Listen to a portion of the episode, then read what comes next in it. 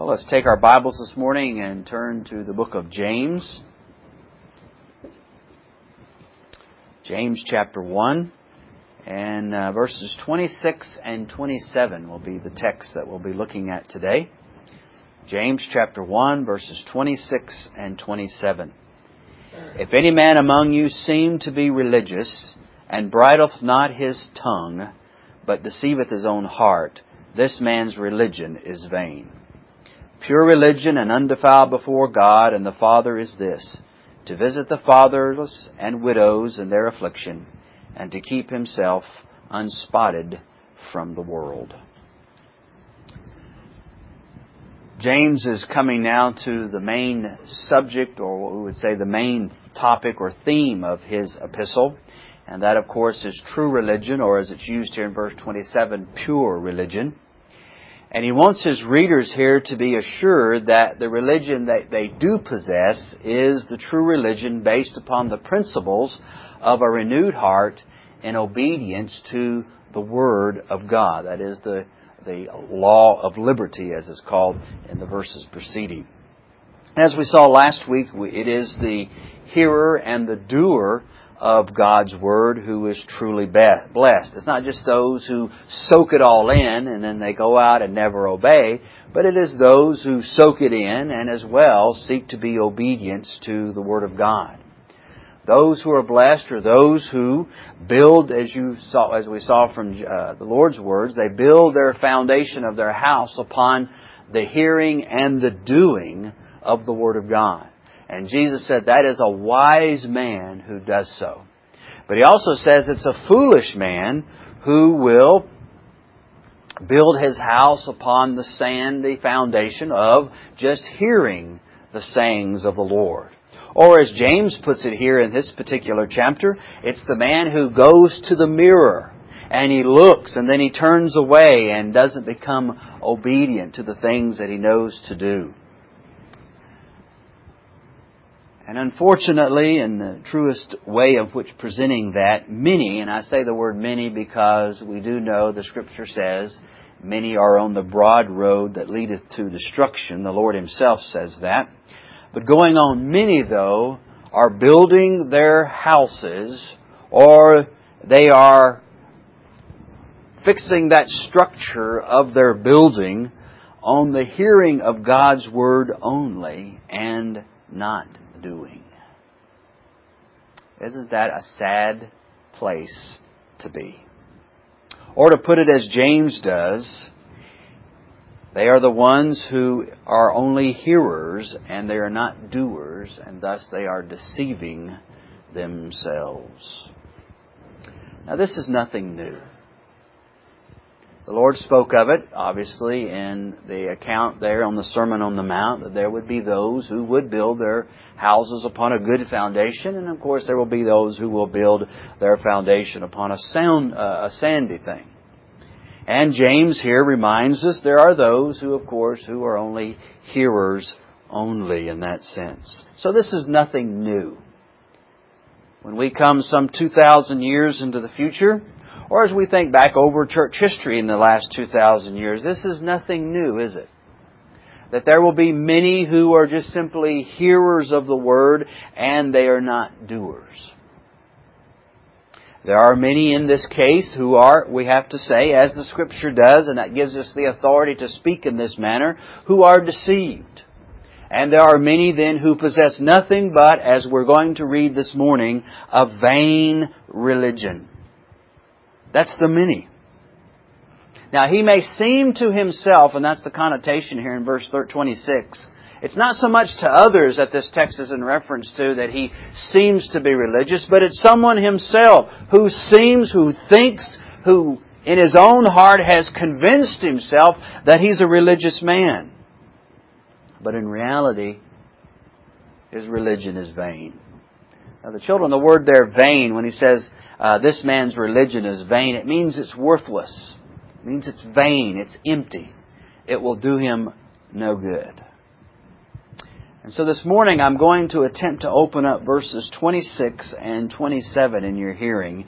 And in doing so, I want us to only see two main points. Now we're going to subdivide all that, but there's just two main points to my opening up the doctrine in verse 26 and 27. The first is this. We see the example in verse 26 of vain and empty religion. James sets forth for us the example, or an example, not the only example, but just an example of vain and empty religion.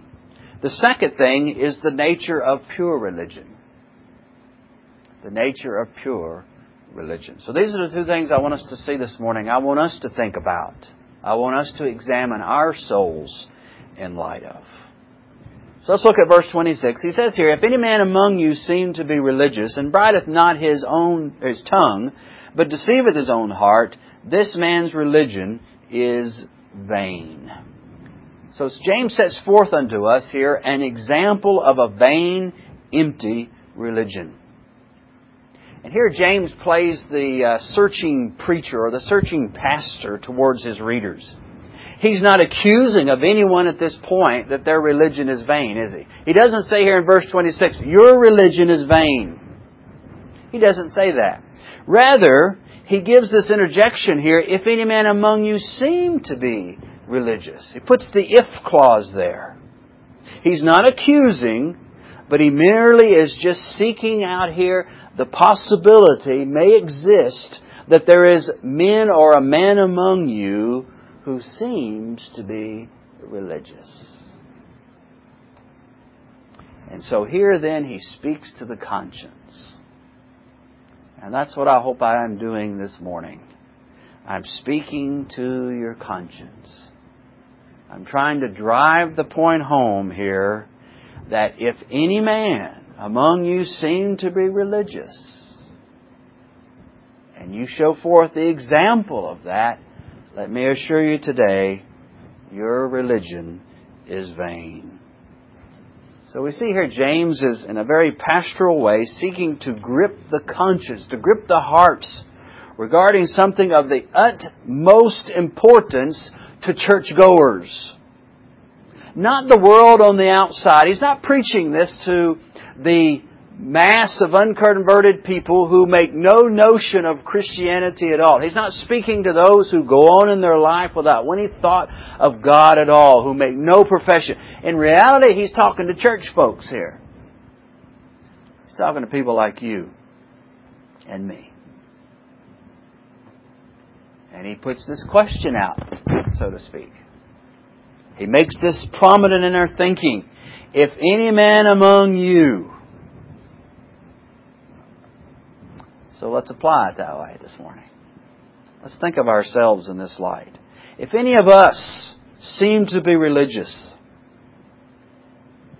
we better be careful. Now notice, he uses the word religion, religious, meaning the same thing, religious or religion, verse 26, also in verse 27, pure religion. Now, religion, as you know, the term has become a very derogatory term. But it doesn't have to be. We can use it in the biblical sense, and it's a good thing. The word used by Paul here, or excuse me, James here, as well as Paul, has the idea or the meaning of worship or uh, a reverence or a service in relationship to God. So that's a good thing. We ought to be worshipers of God. We ought to reverence God and we ought to serve Him. And that's just what the word there means. So it's no n- nasty word. I'm not religious. I'm a Christian. Well, you better have true religion. You better have pure religion, or you're not a Christian. So away with that kind of talk and idea. If we want to get back to the scriptures, and uh, again, I'm not saying there aren't people who misuse the word and they can misuse it in the right way. That's fine. I'm just saying, I'm taking it as James is presenting here. It's okay. As long as your religion is not vain. As long as your service to God is real, as long as your worship is the true thing, then it's a good thing. And this worship, as he uses it here in verse 26, again, the word religion, which has the connotation of worship or reverence or service, is either through internal ways, that is, by the heart, or it can mean or be defined through those external things or means, that is, the outward forms of worship. For instance, in the Jews' religion, they had all, if you go back to the law, you see all those things that they were to accomplish uh, underneath the Old Covenant. Those would be considered religious things, and they were a way in which God was to be approached. It was dictated by God, so it was lawful means. Or you can look at it in another way, and that is in the sense that it is internal, uh, dealing with the heart. You know, the Jews, they would draw nigh unto God, but with their heart was far from them, he said. So there's a reality in that. Several of the commentators just argue here that the word, uh, that James is just simply using the word and speaking of it in an outward form. Uh, so by the time the new covenant comes, that is through the means of preaching, through prayer, through uh, the, the, the ordinances of the Lord's table and baptism.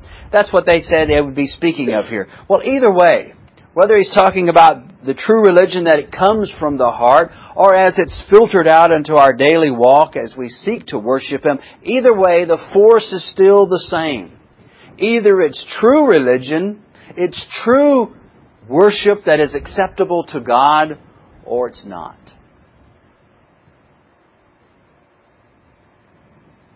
And James's point of reference here, he's asking us in effect, which do you have? Do you have a vain religion? Do you have a vain worship? Are you serving God and it's worthless? Now remember, because there are so many deceived in this matter, it's a good thing to wonder this, isn't it? And we're not somehow doubting our salvation and throwing mud upon the, the atoning work of Christ to examine our hearts in these matters. Because that's exactly what we're told to do in other places of Scripture. But brother, wouldn't it, would you want to know whether our religion is true or not? Whether our worship is acceptable to God or not? Woe be the man who waits to the last day and then it finally is here and he never wondered in a biblical fashion whether he was saved or not, whether his religion was true or not. We say, well, how can I detect this? I'm glad you asked, because this is what James gives us here. Notice this. He gives us an example of what is uh, showing us what is vain religion. He gives it here. Notice, if any a man among you seem to be religious and bridleth not his tongue. So the example, not the only example, but the example that James used, he could have went to 1 John and began to pull out all the marks of grace as well. And we'll show you something here There's a little bit of that. That's not what James is trying to say. Well, there aren't other things, but he's using something here in particular. And he tells us what? If you don't bridle your tongue, your religion is vain. Now, I don't think James here just pulled something out of the air. Oh, I know, I'll pick this one.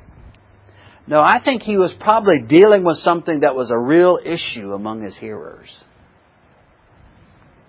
an unbridled tongue. Now note, if any man, whether he be young, or whether be old, whether he's in a place of authority, or no, it is any man, any person. So he's to look to himself in this matter. Truly, we may take this and look over at someone and say, aha, yes, so and so, are you listening this morning?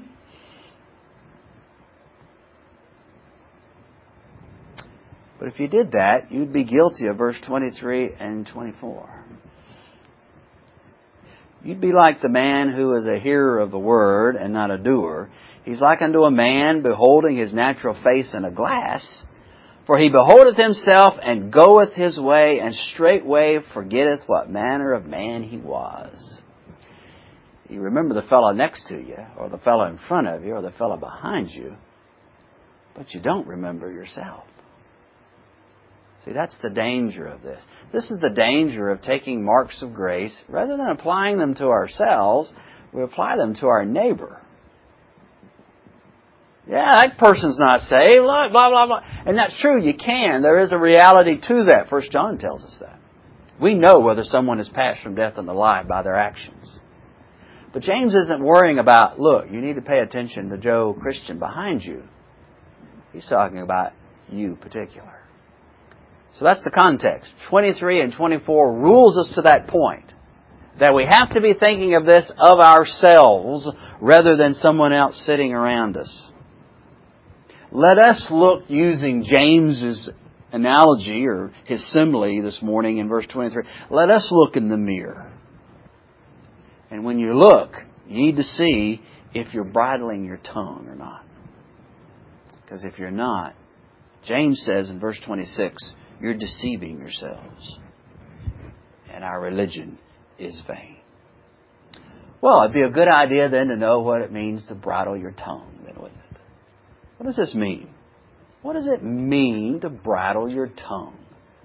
Does he mean literally, children, to go get the horse's bridle and with the bits and you stick it in your mouth and hopefully that's going to take care of their problems? No, that's not what he means. You would look pretty funny coming to church next week with a horse's bridle or a bit in your mouth, wouldn't you? I don't even think your mother would even allow you out of the house with that kind of apparatus on, would, he, would she? She think you're being silly. Well, I was obeying the pastor. Didn't you hear him last week tell me to bridle my tongue? Well, children, you know that's not what we're talking about, is it? When he speaks of bridling here, he simply means to control it. Because what do you do with a bridle on a horse? Isn't that given to you to control the horse? To make him go to the left, to make him go to the right, to pull him up, to stop, and I suppose to make him giddy up. I'm not a horse uh, expert. I'm not good up on horseology, but I think that's the general idea, isn't it? You put the bit in, uh, and the bridle on the horse, around his nose, the bit in the mouth, so you could guide him. You could control him. And so this is what he means here. If you seem to be religious, if you think you're a religious man, or a religious woman, or a religious boy and girl, but if you don't control your tongue, you've deceived yourself, and your religion is in vain. Doesn't matter about the other marks of grace or not.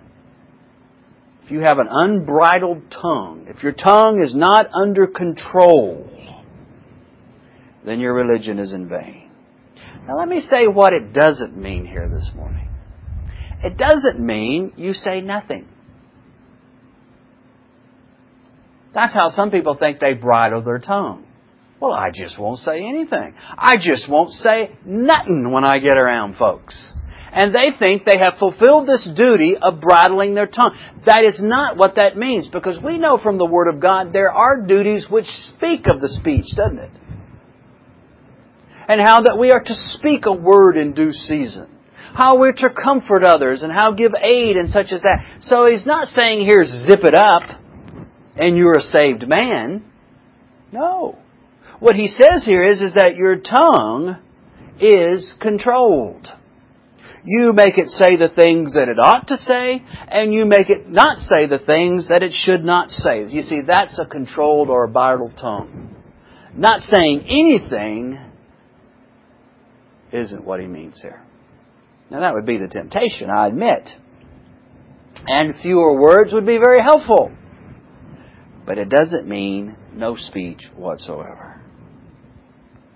But he's speaking of it in the sense of having a control or a governor upon the tongue. Now, James is going to deal more fully with this in chapter 3, so we're going to save all of that for chapter 3. But the scripture says in verse 2 For in many things we offend all. If any man offend not in word, the same is a perfect man, and able also to bridle the whole body. And then he goes into the analogy, the illustration of the bit in the horse's mouth. So he's going to spend chapter 3 in the main dealing with the tongue. Now, in actuality, this isn't the first time he's spoken of the tongue, has he? Remember back in verse 19? What does he say? Those three quick jabs in his boxing around there. What does he say? Slow to speak. So this isn't the first time that he has anything to do with the tongue, the government of the tongue. It's already been mentioned already. But just to give you some other verses and ideas of this, Proverbs 10:19. I'm just going to give you the verses and I'll give you the reference so you can write them down if you're doing that. But listen to the verse. In the multitude of words there wanteth not sin, but he that refraineth his lips is wise. Now here we do see there are times to keep them shut. But that isn't all that Proverbs tells us.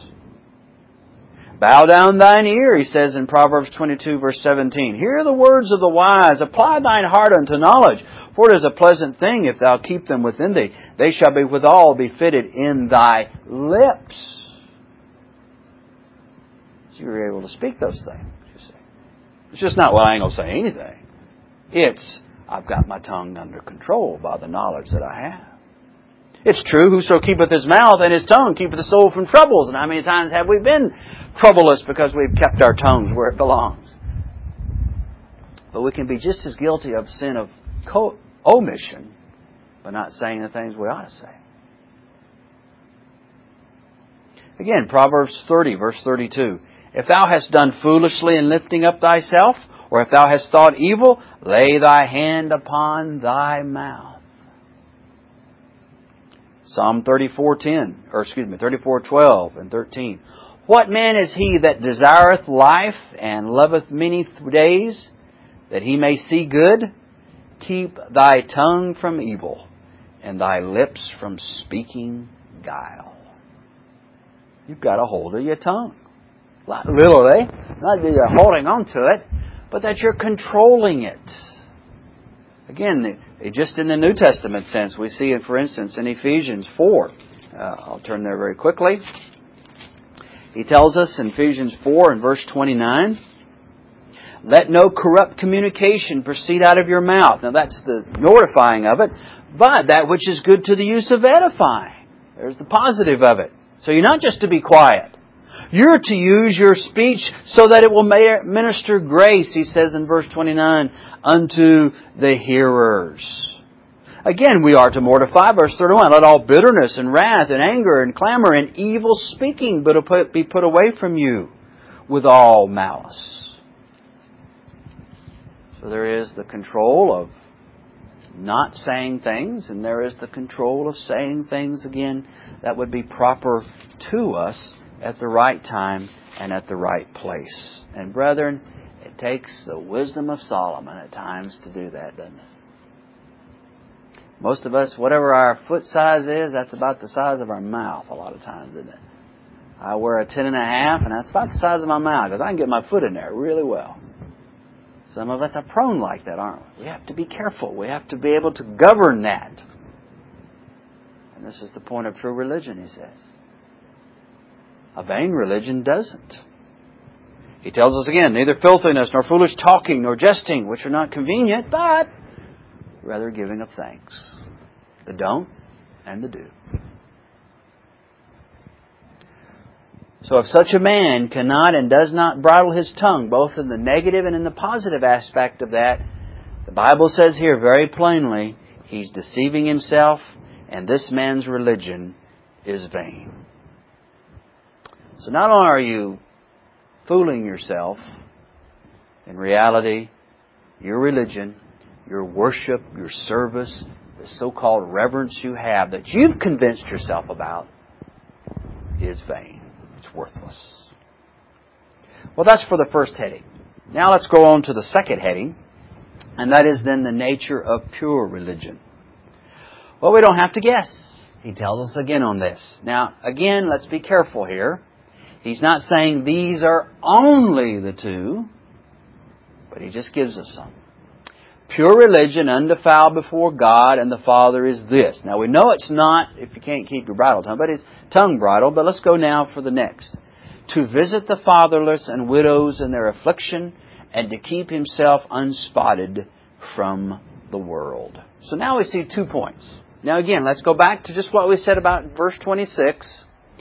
This is dealing with individuals. Let's don't think about, aha, we got him now. He ought to be able to see that he's not a religious man because he doesn't do these things. I'm not worried about that. I'm worried about you individually. And you need to be worried about you individually. Let me take care of the rest of the folks. And you worry about yourself this morning. Where do you find yourself in these things? Well, there are two points to this heading about the nature of pure religion. He tells us very plainly the first is this to visit the fatherless and widows in their affliction.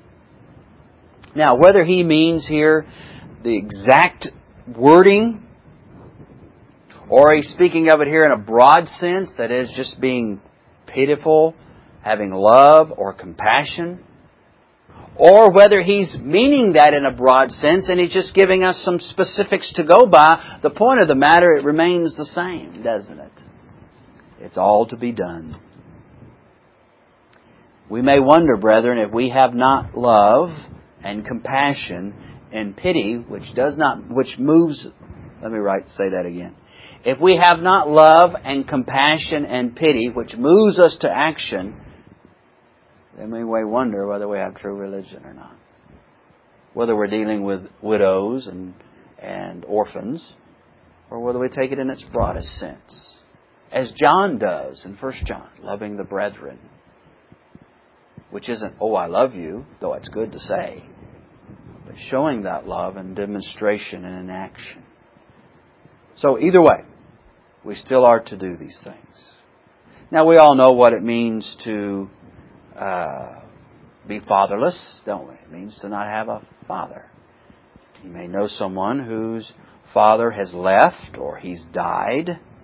Well, scripture says here, one of the things that demonstrates pure religion and undefiled is that they you have concern for them. In fact, he uses the word visit here. And we know what it means to be a widow. It means not to have a husband. And what are we to do? Well, basically, is that we're to show them to, to be pitiful towards them. In other words, our hearts, brethren, ought to be moved by them, and to such an extent that we even look to them. In fact, notice the phrase here, to visit the fatherless. I want to read you here from a fellow. He says it better than I do, so I'm going to read it this way. So appreciate what he says. I couldn't even tell you the fellow's name. I think it was Adam. Uh, not the first one, but another one. Uh, it says here the duty specified is that of visiting these parties, which include every kind of friendly office counsel, aid, defense, soothing their sorrows, supplying their wants, vindicating their rights. But the term has a more definite meaning, and it is intended, we doubt not, to convey an important lesson. We're not merely to render them assistance, to exert ourselves in their, at their behalf at a distance. We are not to be satisfied with acting through a substitute, a friend, a minister, a missionary, an agent of some religious charity, uh, charitable society. We are to come into contact with them, to go to them in person. We are to enter their dwellings, let them see in look, word, and action the kind feelings by which we are animated, moved. How about that?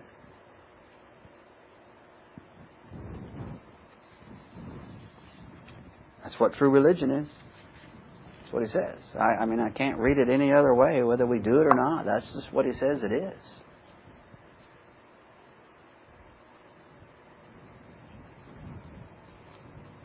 Well, the second thing, what you think on that? The second thing is to keep himself unspotted from the world probably this one's uh, maybe a little easier. It's easy to not drink, smoke, and cuss. Hang around those that do. That's kind of how most people look at the last part of verse 27, keeping himself from uh, being unspotted from the world. You know, I don't do these what I consider serious sins, you know. But it's more than that, isn't it? In this point, we're reminded that as Christians, that is, as being true worshippers, true servers, true reverencers of God, the Father, notice in verse 27, then we must be living in strict purity. To fool ourselves into thinking we can be like the world and then be like Christ is too, it's just, it doesn't match. But how many try to do that? Brethren, it is our job, it's our duty before God not to be conformed to the things of this world. Now it's true, we live in the world, but it is not our place to be like the world in its lusts, in its coveting, and in its pride. You see, that's what he's talking about there. How do I know that? Well, flip over to 1 John chapter 2. We often wonder, well, what does it mean not to be like the world? What does it mean not to be unspotted with the world? Here it is, chapter 1 John 2, verse 15. Love not the world, neither the things that are in the world. If any man love the world, the love of the Father is not in him. This is basically what James is telling us here, isn't it? What is it then to love the world? For all that is in the world, the lust of the flesh, and the lust of the eyes, and the pride of life, is not the, of the Father, but is of the world. And the world passeth away, and the lust thereof, but he that doeth the will of God abideth forever. We can sum it up very easily and say, well, it's anything that is contrary to the will of God, the Word of God. That's what it means to be spotted by the world. It's not your favorite pet sins that you think everyone else has got to conform to or they're not true Christians. No, my brethren, it's sin. Period. Anything that is contrary to the will of God. Because that's what the world's like. You see, this is what we were delivered from, remember? We were not to walk, we once, one time, we walked according to the course of this world. There was no difference in us and them. And that's what he's saying here. You can't be like them. You can't have their lusts, you can't be coveting like them, and you can't be proud like them.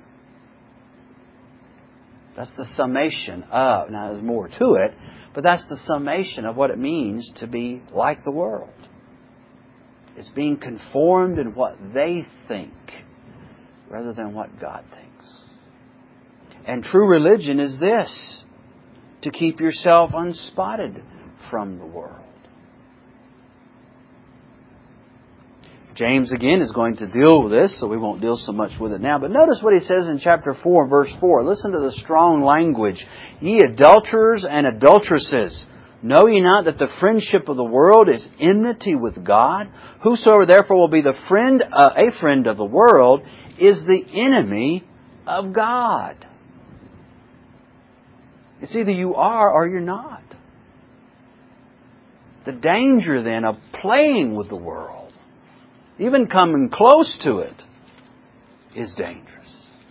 Here again, we see the exhortation in Romans 12 and verses 1 and 2. And again, the context of Romans 12 is that he has just got through speaking of all these great and wonderful doctrines of, of deliverance, of justification and sanctification that is ours through the, the, through the work of Christ. And so he bases, he, he prays and, and beseeches them in verse 12, or chapter 12 and verse 1, that by the mercies of God, that you be present, that you present your bodies a living sacrifice, holy, holy, acceptable unto God, which is your reasonable service. Worship, religion. And be not conformed to this world but rather, he says, be transformed by the renewing of your mind that you may prove what is that good and acceptable and perfect will of God. Now get this. You cannot go to the world to find that out.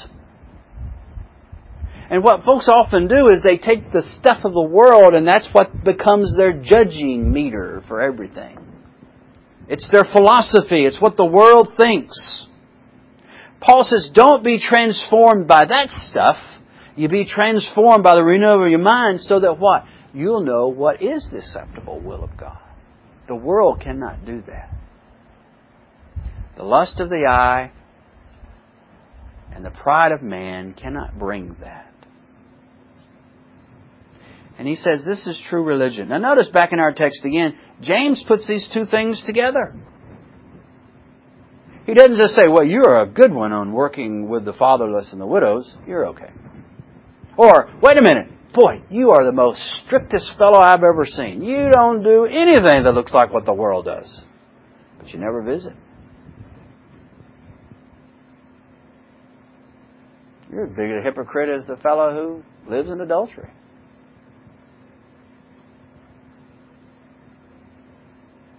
You see, it's both. It puts the and there. And to keep himself, he says. So it's both,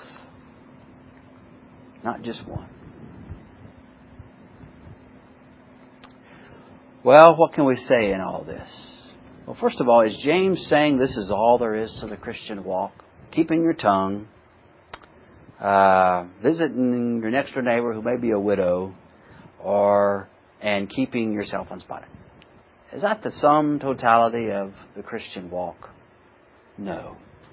In fact, James has already, hasn't he already been dealing out that there are certain things already that he's pointed out? Tribulation and trial, he says, is part of the Christian walk, isn't it? He talks about faith, prayer, that's part of the Christian walk. Talks about being uh, the man who endures or perseverance in the times of tribulation and trial and adversities. That man is blessed. So that's part of worshiping God and serving God and honoring God. He's talked about the Word of God, being born again. Who could ever enter into a religious world in a true sense without the new birth? I would say that's pretty important. So he's not saying here these are the only things. But what he is doing here is giving us real examples that we need to check ourselves by. Secondly, let us not think that a lifeless, dead faith is true religion. In fact, far from it. James is illustrating here that true faith will possess these things. Fact, it's the only true faith that can even produce these things about us.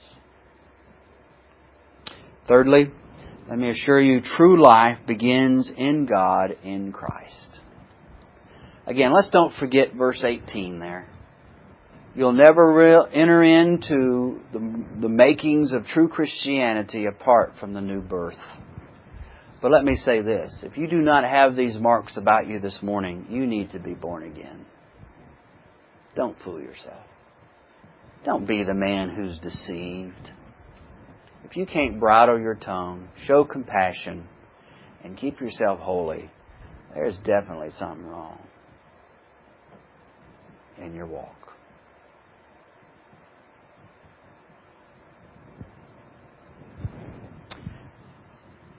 But all those who have this, these things, in some measure, have saving faith.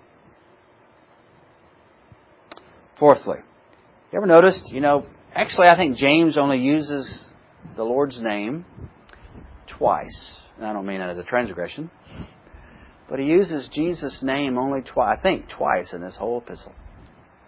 He uses it in verse 1 of chapter 1, the Lord Jesus Christ. He uses it again in chapter 2, the Lord Jesus Christ. And he makes reference of the Lord returning, and that's all you see, I think, in regards to Jesus Christ. How about that? Well, that's true. You can count them up if you like and look. But have you ever noticed, though, how Christ like all these things are that he talks about? Is not Jesus Christ, as the Old Testament tells us, a father to the fatherless? Is he not a husband to the widow? He's promised that. I will be a father to the fatherless. I will be a husband to the widow. That's in the person of Christ, is it not? Did he not come into this world speaking words of peace? Speaking words in due season like none other? Is it not said of him that all bear witness and wondered at the gracious words which proceeded out of his mouth? Doesn't the scripture say that about our Lord Jesus? Is he not the, uh, as the scripture says, in all points tempted like we are, yet without sin? Was he not holy, harmless, undefiled, separate from sinners? So do we not then have in him the greatest example of all these things? So my point of all this, let's look to him and let us follow him then in these things. What a better example could you find? Except that which is in Christ. And then lastly, let me give this kind of a warning, uh, more of a, I think word warning might be a little stern, but how about the word caution? Let me give you a caution about all that we've said this morning. If you'll notice in your Bibles, verses 26 and 27, there is no meter beside it. Do you see one? Look down at the text. Do me the pleasure of looking there, if you would. Obey me. Do you see a meter there? Does he say how many times you bridle your tongue and then it's okay? Does he say how many times you go visit that fatherless and the widow? Ten times it all's well? Does he give the depth or the measure of how pure you are? He doesn't, does he? Well, my point of that, since there's no measurement given, or how much or how often in these things, let us not be the judge in others of these matters, but rather let us judge ourselves in these things. See, the measurement is not given, is it? And our pride and our self righteousness and that innate Phariseeism we may have about us, we would begin to put numbers there and measurements, wouldn't we? Maybe not for ourselves, but we certainly would for that fellow sitting beside me, or the one in front of me, or the one behind me. You see, that's what I'm trying to keep us from this morning. Is you becoming someone else's judge here today. And in it, all wisdom here that he didn't give us any kind of measurement to go by. So there's a word of caution to you. Judge yourself in these matters rather than judging someone else.